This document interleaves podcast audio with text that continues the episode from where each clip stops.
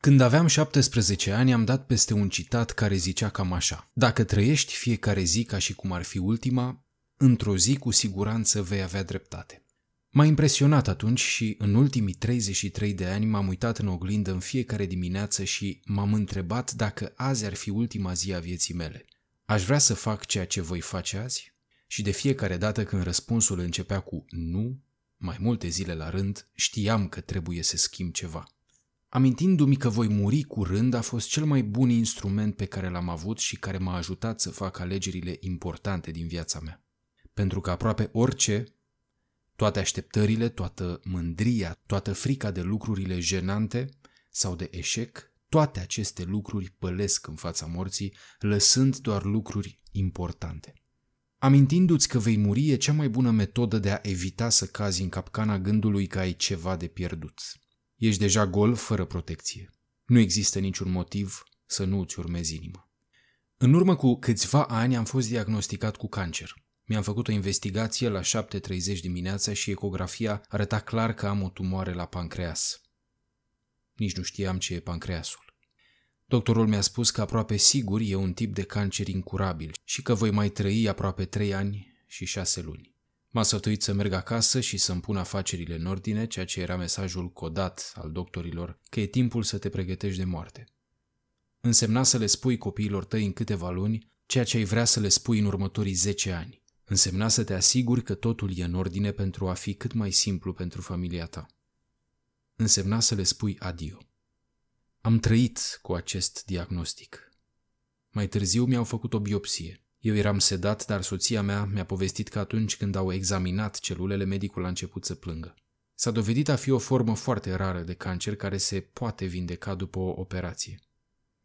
Mi-am făcut operația și acum sunt bine. Acela a fost momentul în care am fost cel mai aproape de moarte și sper să rămână așa pentru câteva decenii. Trăind asta, pot să vă spun că moartea e un concept util, dar pur intelectual. Nimeni nu vrea să moară. Chiar și oamenii care vor să ajungă în rai nu vor să moară ca să ajungă acolo. Și moartea e o destinație pe care toți o împărtășim. Nimeni nu scapă de ea.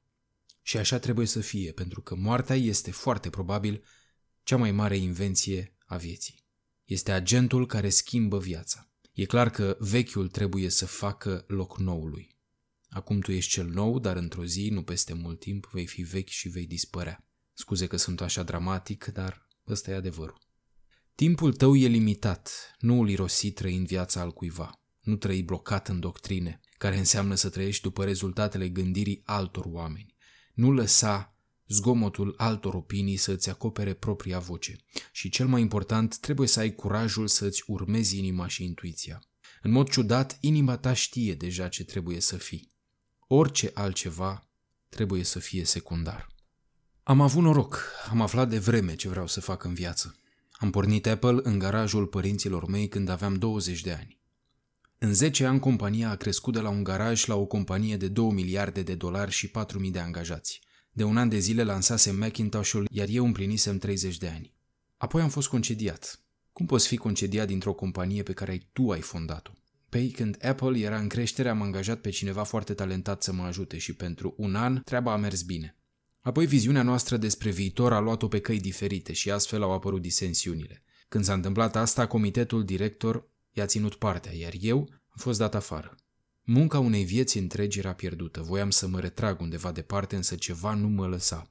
Încă îmi plăcea ce fac, îmi plăcea munca mea. Am fost respins, dar încă iubeam, așa că am decis să încep din nou de la zero. Atunci nu am înțeles, dar acum știu că a fi dat afară a fost cel mai bun lucru pentru mine. Greutatea de a fi o persoană de succes a fost înlocuită de ușurătatea de a fi începător din nou, mai puțin sigur pe lucrurile din jurul meu. Am intrat în cea mai creativă perioadă din viața mea. În următorii cinci ani am întemeiat compania Next și compania Pixar. Am cunoscut-o pe Lauren, care a devenit soția mea. Am creat primul film animat pe computer și am ajuns cel mai de succes studio de animație din lume. Apple a cumpărat Next, iar tehnologia pe care o dezvoltam la Next este la baza companiei Apple de azi. M-am întors la Apple, iar Lauren și cu mine avem o familie minunată împreună. A fost un medicament foarte amar, dar pacientul avea nevoie de el. Nu-ți pierde credința. Sunt sigur că singurul lucru care m-a făcut să merg mai departe a fost dragostea pentru ceea ce făceam. trebuie să descoperi ce iubești. Asta e valabil și în muncă și cu oamenii.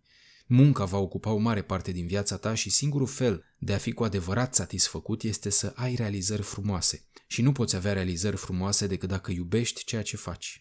Dacă nu ai găsit încă, continuă să cauți. Nu te mulțumi cu puțin. Așa cum se întâmplă cu toate problemele ce țin de suflet, vei ști când vei găsi. Iar pe măsură ce anii trec, totul va deveni mai frumos. Să nu uiți doar atât. Nu te mulțumi cu puțin.